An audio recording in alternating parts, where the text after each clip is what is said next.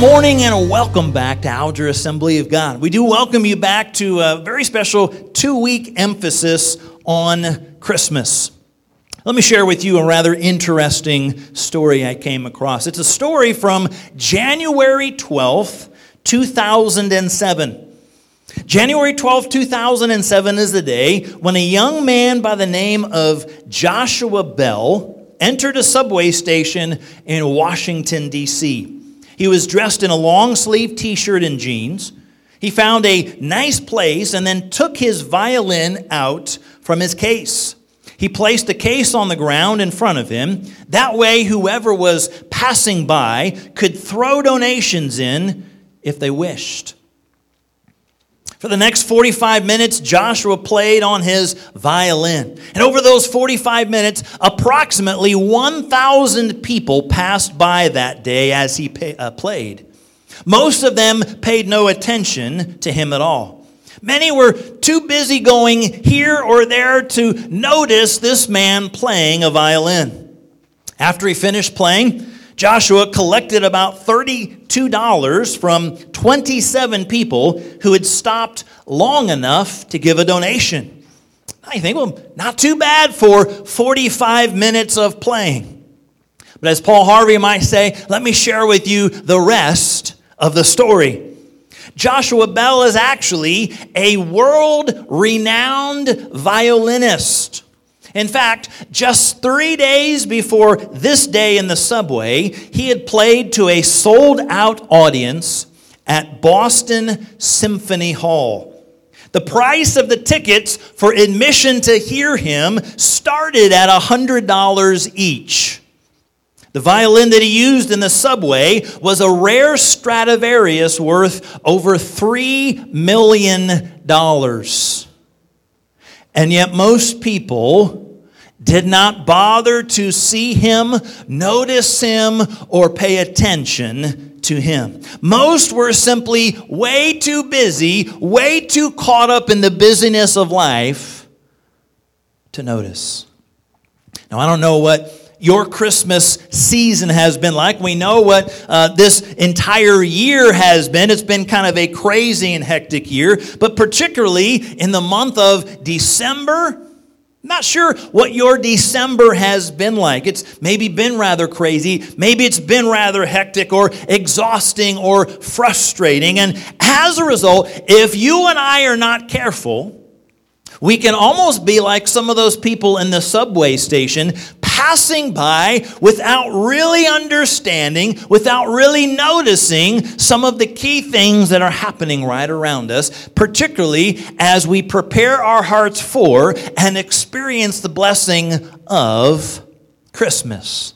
So let's not miss out on the Christmas season. Let's not miss out on who and what Christmas and the season is about. Ultimately, it's about Jesus Christ. We can get so caught up in all of the other things, the hustle and the bustle of life, we miss out on something so incredibly valuable, and that's Jesus.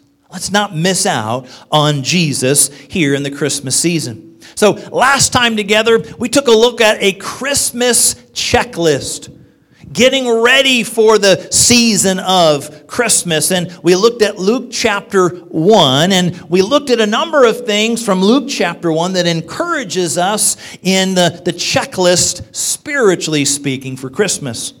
We learn we need to make sure that prayer is a part of our preparations. We're being filled with the Spirit. We're preparing spiritually, we're trusting and believing in Jesus, and then we are obeying put that into practice. So we looked at a number of those things on this spiritual checklist from Luke chapter 1. Today I invite you to turn with me to Luke chapter 2. Another rather familiar portion of Scripture as Matthew's Gospel, Luke's Gospel give us an account of the Christmas story, as many times we refer to that. And so today I want to share a number of Christmas lessons as we take a look at a very, very familiar portion of Scripture, what are a handful of lessons, what are a handful of takeaways that you and I can glean from this passage? So, Luke chapter 2, beginning in verse 1, lesson 1 is this understand that God keeps his promises. Aren't you thankful for that? Luke chapter 2, verse 1, it says this In those days, Caesar Augustus issued a decree that a census should be taken of the entire Roman world. This was the first census that took place while Quirinius was governor of Syria and everyone went to their own town to register. So Joseph also went up from the town of Nazareth in Galilee to Judea to Bethlehem, the town of David, because he uh, belonged to the house and line of David. He went there to register with Mary, who was pledged to be married to him and was expecting a child. While they were there, the time came for the baby to be born, and she gave birth to her firstborn, a son. She wrapped him in cloth and placed him in a manger because there was no guest room available. Other versions would say, for there was no room for them in the inn. Right, we, we're all familiar with the scripture portion here today. But lesson number one, the first number of verses, points us to this God is faithful to keep his promises. I'm thankful for that. Even when it seems like maybe nothing is happening, and maybe it's seemed like that in your time and in your life before, maybe even in 2020. In a crazy world, you look around and you wonder is God faithful? Is He going to keep His word, His promises? And the answer is most emphatically yes. God is faithful to keep His promises.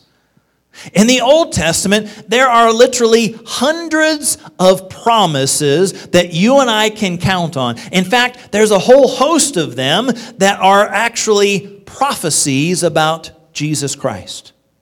In the Old Testament, hundreds of years before Jesus Christ would come to earth as a baby boy in Bethlehem, there were promises, there were prophecies that were uttered and issued and written and spoken.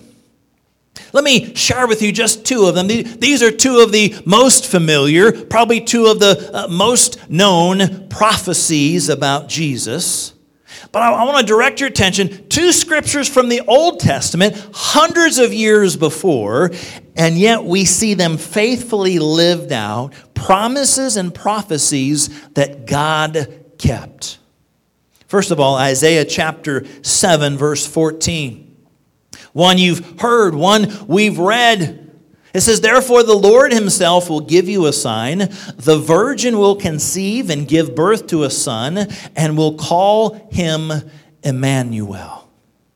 Emmanuel means God with us. This is a pretty detailed and specific prophecy that a virgin, a woman who had not been with a man, would somehow have a baby. That is impossible unless you're talking about God. See, impossible is possible with God. He's a God who not only can make, but can keep his promises. So Isaiah 7 14 uh, mentions about the virgin who would give forth and give birth to a son. Take a look at Micah chapter 5, verse 2. Micah is one of those Old Testament minor prophets, just a, a handful of chapters. It's a smaller book. You might need to use the table of contents to find it. Micah chapter 5, verse 2 says this But you, Bethlehem Ephrathah, though you are small among the clans of Judah, out of you will come for me one who will be ruler over Israel, whose origins are from of old, from ancient times. Again, well before, hundreds of years before Jesus came to earth, and we read in Luke chapter 2, they were heading where? To Bethlehem. Micah chapter 5, verse 2 mentions Bethlehem.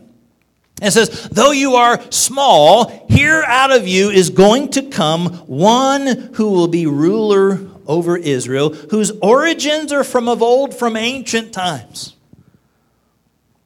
Well before Jesus Christ came to this earth were promises, were prophecies.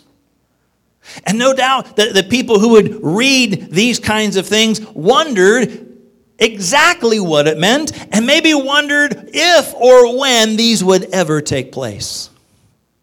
Maybe you have experienced something like that in your life, or you're facing something like that at this point in time. You're wondering, is God going to, to rise up on your behalf and somehow stay faithful? And I want to encourage you with a yes.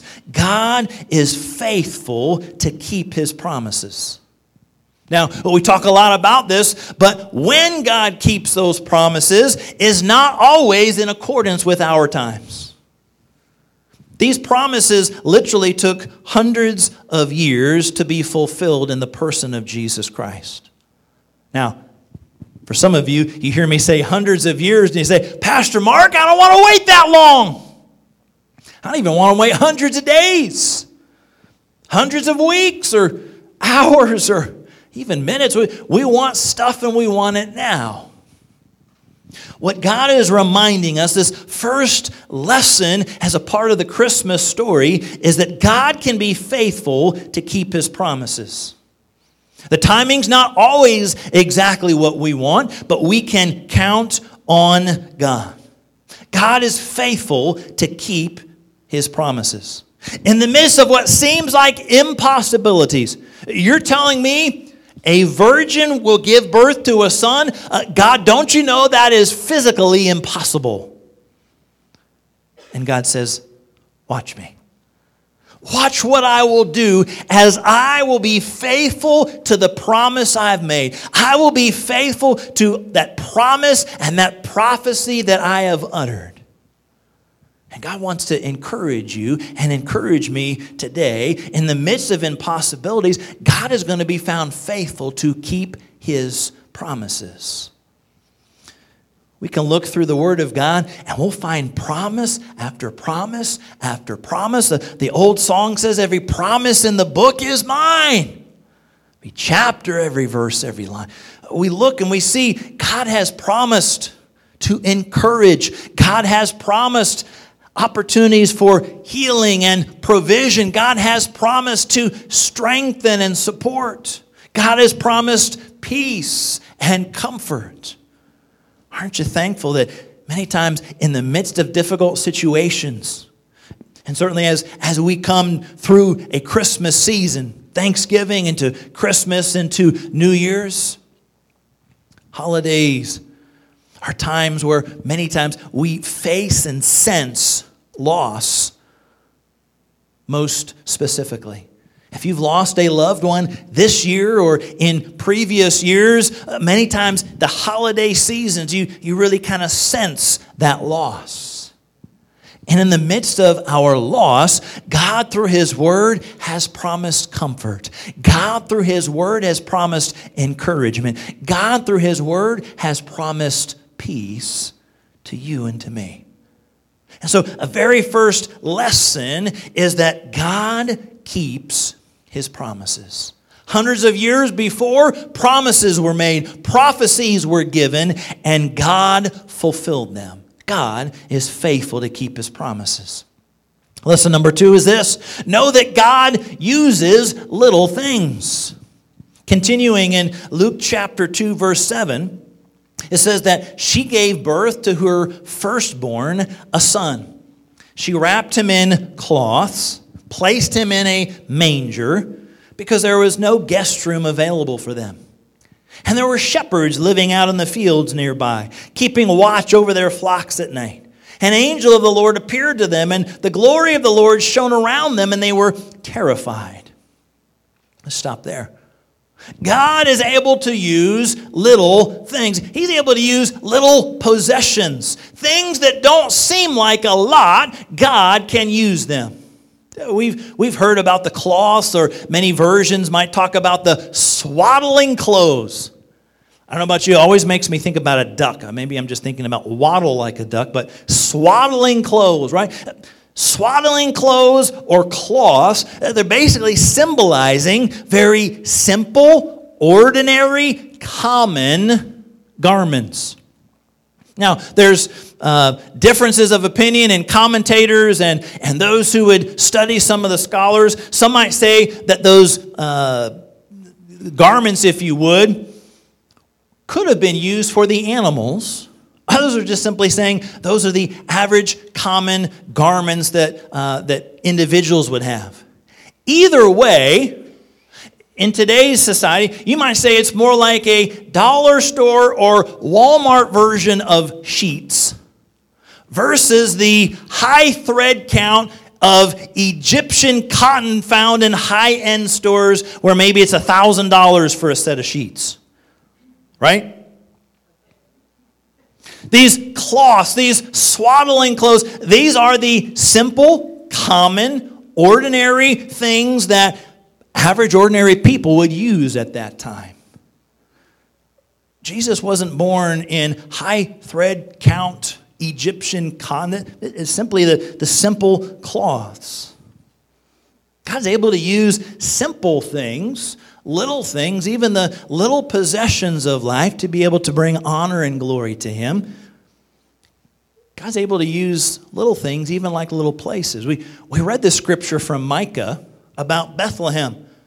And it said that Bethlehem, even though you're small among the clans of Judah, you're not the largest, you're not the most well known city, but out of you, that's where this ruler, that's where this leader, that's where Jesus is going to come from. The birthplace was Bethlehem, not the largest and most well known city of the day.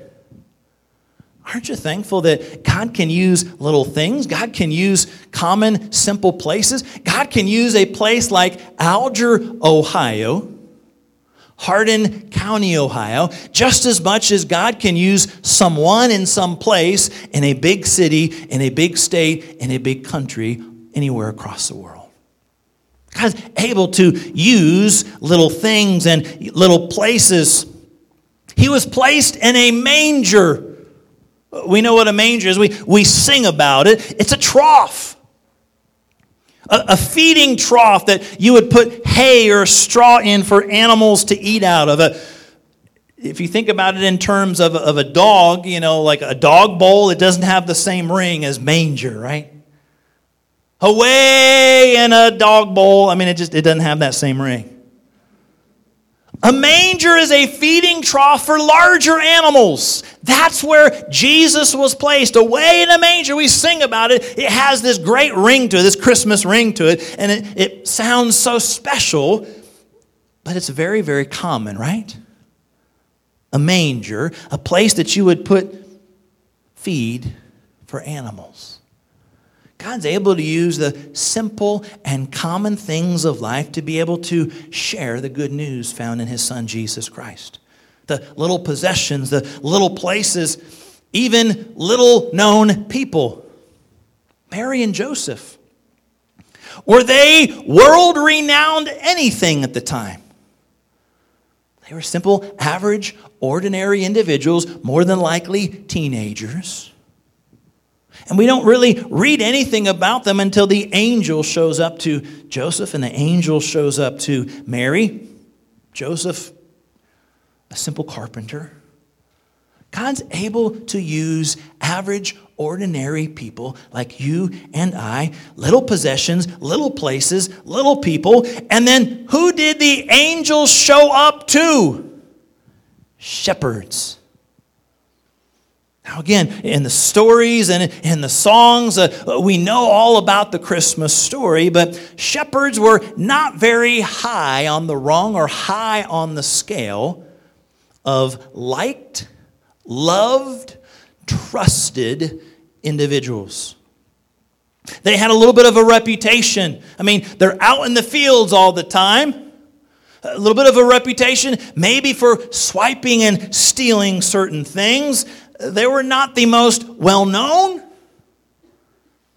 And yet, that's who God sent the angels to share and communicate this message.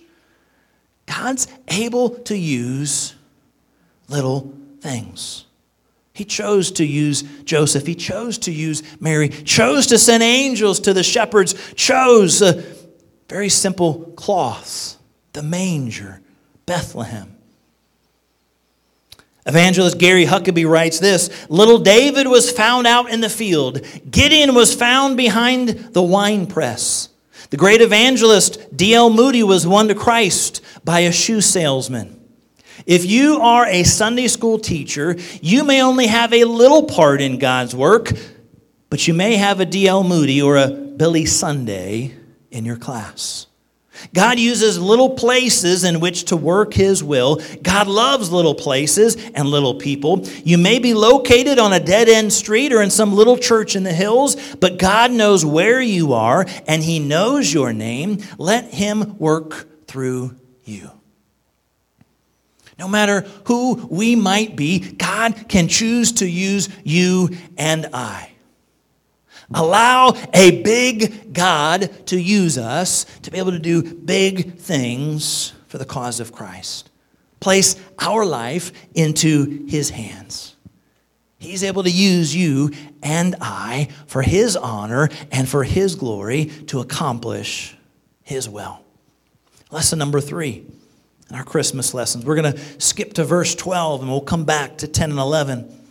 Lesson number three is this God's presence is most important. Verse 12, this will be a sign to you. The angel said, You will find a baby wrapped in cloth and lying in a manger. Suddenly, a, a, great company of the heavenly host appeared with the angel, praising God and saying, Glory to God in the highest heaven, and on earth, peace to those on whom his favor rests. When the angels had left them and gone into heaven, the shepherds said to one another, Let's go to Bethlehem and see this thing that has happened, which the Lord has told us about. So they hurried off and found Mary and Joseph and the baby who was lying in the manger. You see, Christmas ultimately is about presence the presence of God. Now, you and I like the first kind of presence P R E S E N T, right? Presents. I mean, who doesn't like presents? You enjoy getting presents, you enjoy giving presents. I mean, they're fun. We enjoy being able to give and to receive presents, but presence, the presence of God, is most important. I mean, we love to have fun in, in our home with presents. Even that was a, a number of years ago, for whatever reason, um, as Kimmy was gift wrapping the presents, uh, she used two kinds of wrapping paper, and we wrapped all of Autumn's presents in one wrapping paper, all of Brooklyn's presents in another wrapping paper, and put no tags on them. And they were kind of arguing back and forth as to which set of presents they thought was theirs. And that went over so well. And the next year we, we did something else, and the next year something else, and the next year something else.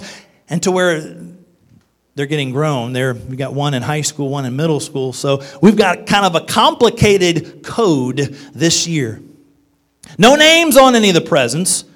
Two different Christmas trees, bunch of different wrapping papers, different color bows, numbers, and tags with code words. It's fun.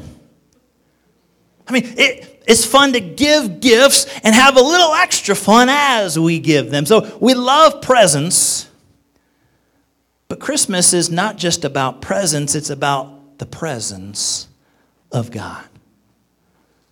As you see in, in Scripture, it says that the angel of the Lord appeared. God's presence was showing up to the shepherds in and through the angel. And then it said, the glory of the Lord shone around the shepherds. It's God's presence. And then they went to Bethlehem, ultimately see to, uh, to see baby Jesus, God's son, to be in the presence of his son.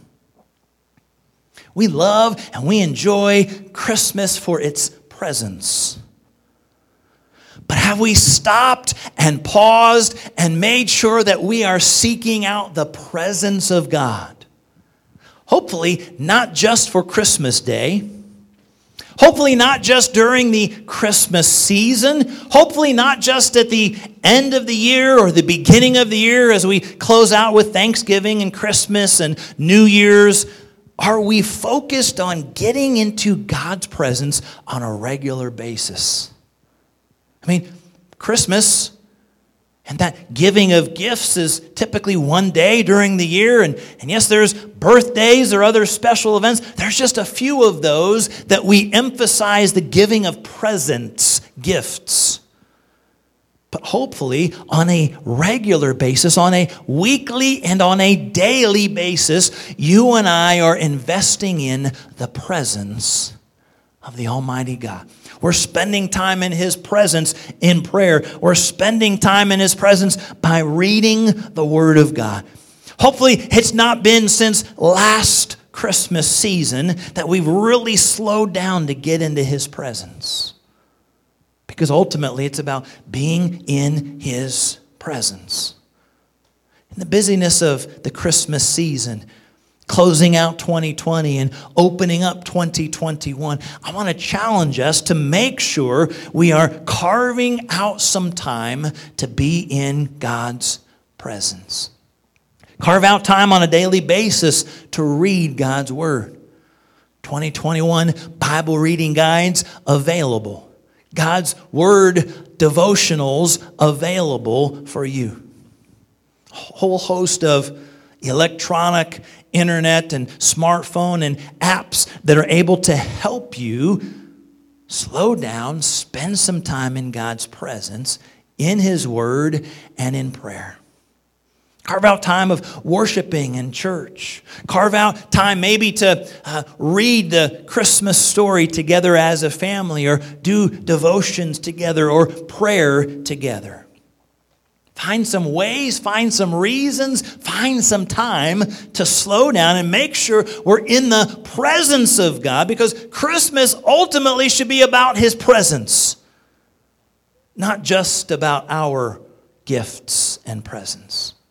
So, lesson number three is that God's presence are most important. Make sure that we seek after Him. Lesson number four good news should be shared. Luke chapter 2, continuing in verse 17, it says, When they had seen him, when the shepherds had seen Jesus, they spread the word concerning what had been told them about this child. And all who heard it were amazed at what the shepherds said to them. But Mary treasured up all these things and pondered them in her heart. The shepherds returned, glorifying and praising God for all the things they had heard and seen, which were just as they had been told. You see, Christmas and this Christmas season, it ought to be about sharing good news with others. What the shepherds did after their visit is they went and they told somebody else. They, they told them what they had seen and what they had heard. When we become a Christian, there's that opportunity of, of telling somebody else, here's what God has done for me. We follow Christ and, and we want to share with others what God has done. Now, there's a lot of things that we enjoy sharing with others. And, you know, you might, uh, you enjoy sports, and when your sports team wins, you find some time to share with others about that sports team. Or maybe if that other team loses, you know, there's, there's things about sports we enjoy sharing. Maybe you, you go to a, a new restaurant or you, you eat something that's uh, particularly good and you want to share with somebody. Man, you never guess this dessert that I just had, I just made. We went to this place, it was so good. We like to share about things we enjoy. You watch a show or a movie. I mean, there's, there's about a hundred Christmas movies, right? I mean, flip on the television at any time of the day, day or night, just about you know, every other channel is some kind of Christmas movie. And maybe you've got your favorite Christmas movie. For some, maybe it's a little bit more old school, like It's a Wonderful Life. Or maybe it's not quite as old school, but it's a number of years ago. It might be a comedy like Elf. That's on a lot, right? And uh, maybe, maybe for you, it's the latest and greatest Hallmark Christmas movie. Whatever it is, well, there's a movie that you love. Oh, this was touching. I got to tell somebody about it. This was inspirational. I got to tell somebody about it. Man, this was so funny. You've got to watch this scene. We tell people about things that we enjoy. Maybe you've gone someplace. You, you go to a theme park, you, you go someplace for a vacation, and you come back and you want to share with somebody, man, guess where we went? Guess what we did? And you're showing them on your phone, you're showing pictures. When we think about what God has done for you, what God has done for me, is there a desire to share with others about Him? About the good news of Jesus Christ. That's what the shepherds were doing. They're sharing what they had seen and what they had heard. That's what a witness does. A witness in a courtroom, they're called upon to share what they've seen, what they've heard, and they just simply testify to that. Are you and I willing to witness, to share, to let people know what we've seen, what we've heard, what God has done in our lives? That's what we see the shepherds doing. When they had seen him, they spread the word. Some versions would say the shepherds had made it widely known. Uh, they didn't just kind of, in passing, maybe tell one or two people. Uh, they were sharing with multiple people. All those they had come in contact. Here's what took place. And you'll never guess it angels, baby, they're sharing what they'd seen and what they had heard. That was the message. The message was about Jesus Christ. Now, there's a lot of great things about Christmas. But ultimately, our message should be centered in and focused upon Jesus Christ. here's the great news you and I have got the whole complete package, the whole story about Jesus Christ. The, the shepherds, they had just a, a, small portion at that time. What they had heard from uh, the angels and the instructions and how they went and they saw Jesus. You and I have the in, entire counsel of God's word and scripture His birth, His life, teaching, healings, miracles, His death, His resurrection, His ascension into heaven. We've got the complete picture of the good news of Jesus, are we ready, willing, and able to share it? Able to share what God's done in our life. Maybe for some, you know, when you gave your life to Christ, it was a, a massive change. I mean, how many of you, and, you know, don't be too energetic in admitting this, but how many of you were quite the scoundrel before Christ? When Christ came into your life, man, he radically changed and radically transformed your life. And you wanted to share, here's what I used to be, but praise God, he cleansed, he saved me, he forgave me, he gave me a brand new start. And you're sharing the good news of what you've seen and heard and experienced in Jesus Christ. Let's be intentional about sharing. Don't keep the good news to yourself, let's share it with others. We don't need to have a Bible college degree from a Bible college or university in order to share the good news of Jesus. We can share what we've seen and heard. You don't need to have a, a credential or a ministry credential to be ordained or credentialed with the assemblies of God to be able to share the good news of Jesus Christ. Simply share what we've seen and heard and experienced. Uh, there's, there's no required courses or classes to be able to take. Now, certainly, the more that we read and study and learn, that's great, but we can simply share what we've seen and heard and experienced, what God has done in our life. That is the good news of the gospel of Jesus Christ. And we're reminded of that in the Christmas story. Now, understand it's the Holy Spirit who does the work of convicting and, and drawing someone to Christ.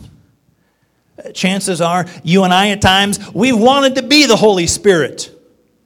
Maybe you've wanted to take the two by four, figuratively and literally instead of uh, spiritually, and you wanted to whack somebody upside the head, a, a family member, a, a, friend, a coworker, a classmate, a neighbor, and you're, you're wanting really just almost to kind of shake them and say, hey, Give your life to Jesus. If we would, chances are we would love the opportunity to flip the, the switch spiritually and to say, I want this person to respond to the good news of Jesus Christ. We can't make somebody do that. Our responsibility, it's to go. It's to share that good news. It's the Holy Spirit who works and draws hearts and lives to Jesus Christ. It's God who does that work. But He wants you and I to be able to share. Let us be witnesses, sharing what we've seen and heard and experienced. The good news should be shared. Final lesson for you and I today. Lesson number five, we're going to jump back up to verses 10 and 11. As we see the angels speaking and sharing with the shepherds. Lesson five is this the good news is for everyone. Verse 10 the angel said to them, Do not be afraid. I bring you good news that will cause great joy for all the people. Today in the town of David, a Savior has been born to you. He is the Messiah, the Lord. That's the good news. And the good news is that the good news is for everyone. The good news of Christmas is Jesus Christ, and He is for everyone. Good tidings of great joy. Now, how many of you, when, when you're shopping, sometimes it seems kind of challenging to find that perfect gift? Now, you know, when, when we shop for our girls, it was a whole lot easier when they were younger. Because when they're little, you know, you're walking up and down the, uh, the aisles at Walmart or Toys R Us, and, and as parents, you know, you're in awe of all these toys that could be bought. And you're like, wow, they love this and they love. And so, you know, you end up, you buy a number of things, you wrap it, and you give it to them. And for the most part, everything you give is awesome. Uh, one of our, our favorite memories, and, and we, we see it on video, but Autumn was, was little. I forget about how old she was, but she was little, and, and she unwrapped some kind of present or toy, and, and her cute little voice said, Oh, it's just what I've always wanted. This big smile, followed up with the question, What is it? You know, so when they're when they're littler, you know, gifts and, and toys from Toys R Us or Walmart, and now as they get a little bit older, it, it's a little bit more difficult, right? Interests and, and desires change, and, and it's a little harder to, to, to go shopping even for clothes for them because they, they've got a little bit more certain specifications of things that they enjoy. And so, you know, they get a little bit older, and we, we start coming up with, uh, why don't you submit some Christmas gifts? You know, maybe we get some of the things from your list, or maybe we find a few other things not on the list, but help us have a little bit better idea. And how many of you have, you know, you've got family members, spouses, parents, Christmas after Christmas and birthday after birthday and anniversary after anniversary, you're constantly trying to look for and find a, a good gift to give. The good news is that the gift of Jesus Christ is for everyone. The incredible, incredible news is that though we've sinned, the Bible says we've sinned and we've done wrong, and the wages of our sin is death. It says that the gift of God is eternal life through Christ Jesus our Lord. The good news is that the good news of Jesus Christ is for everyone. It doesn't matter who that family member is, who that friend is, who that neighbor, classmate, coworker might be the gospel, the good news of Jesus Christ, that He's come to save, to forgive, to give a brand new start, it is for everyone. He said, Today in the town of David, a Savior has been born. Uh, you don't have to wait for the gift, you don't have to wait for the good news. How many of you love waiting? You know? We've got presents that are gift wrapped under the tree.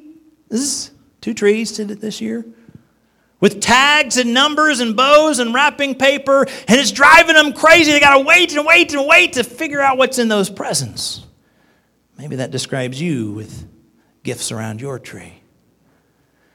There's, there's no longer a need to wait. The angel saying, Today, the Savior is born. Jesus is born. The gift, the good news of Jesus Christ is ready and available today.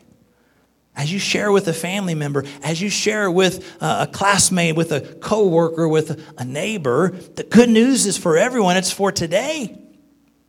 And then the angel says, A Savior has been born. He's the Messiah. He's the Lord. Three terms, three descriptions of who He is.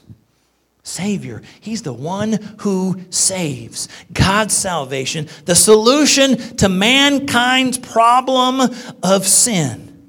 The Savior who's been promised and prophesied for hundreds of years. He will save his people from their sins. He's the Messiah. Not, not just the baby who's going to grow up and try to save God's people, not try to save on his own power or connections. Baby Jesus is God's solution, the promised Messiah, God's chosen, God's anointed leader for his people. And he's the Lord. Not just someone sent by God, He is God. Lord Himself, Jesus Christ, flesh as He came to earth. He came to be with us, to walk among us, ultimately to die upon the cross for us. He's not a distant God who just goes off and does not desire to be around his people. He came and became one of us to die in our place. The good news. The good news of Jesus is to be shared, but the good news, it's for everyone. A message of Christmas. The lessons of Christmas here in Luke chapter 2 reminds us that God keeps his promises. Reminds us that God is able to use little things for his honor and glory and purpose encourages us that God's presence is most important. And that the good news of Jesus Christ should be shared because it is for everyone.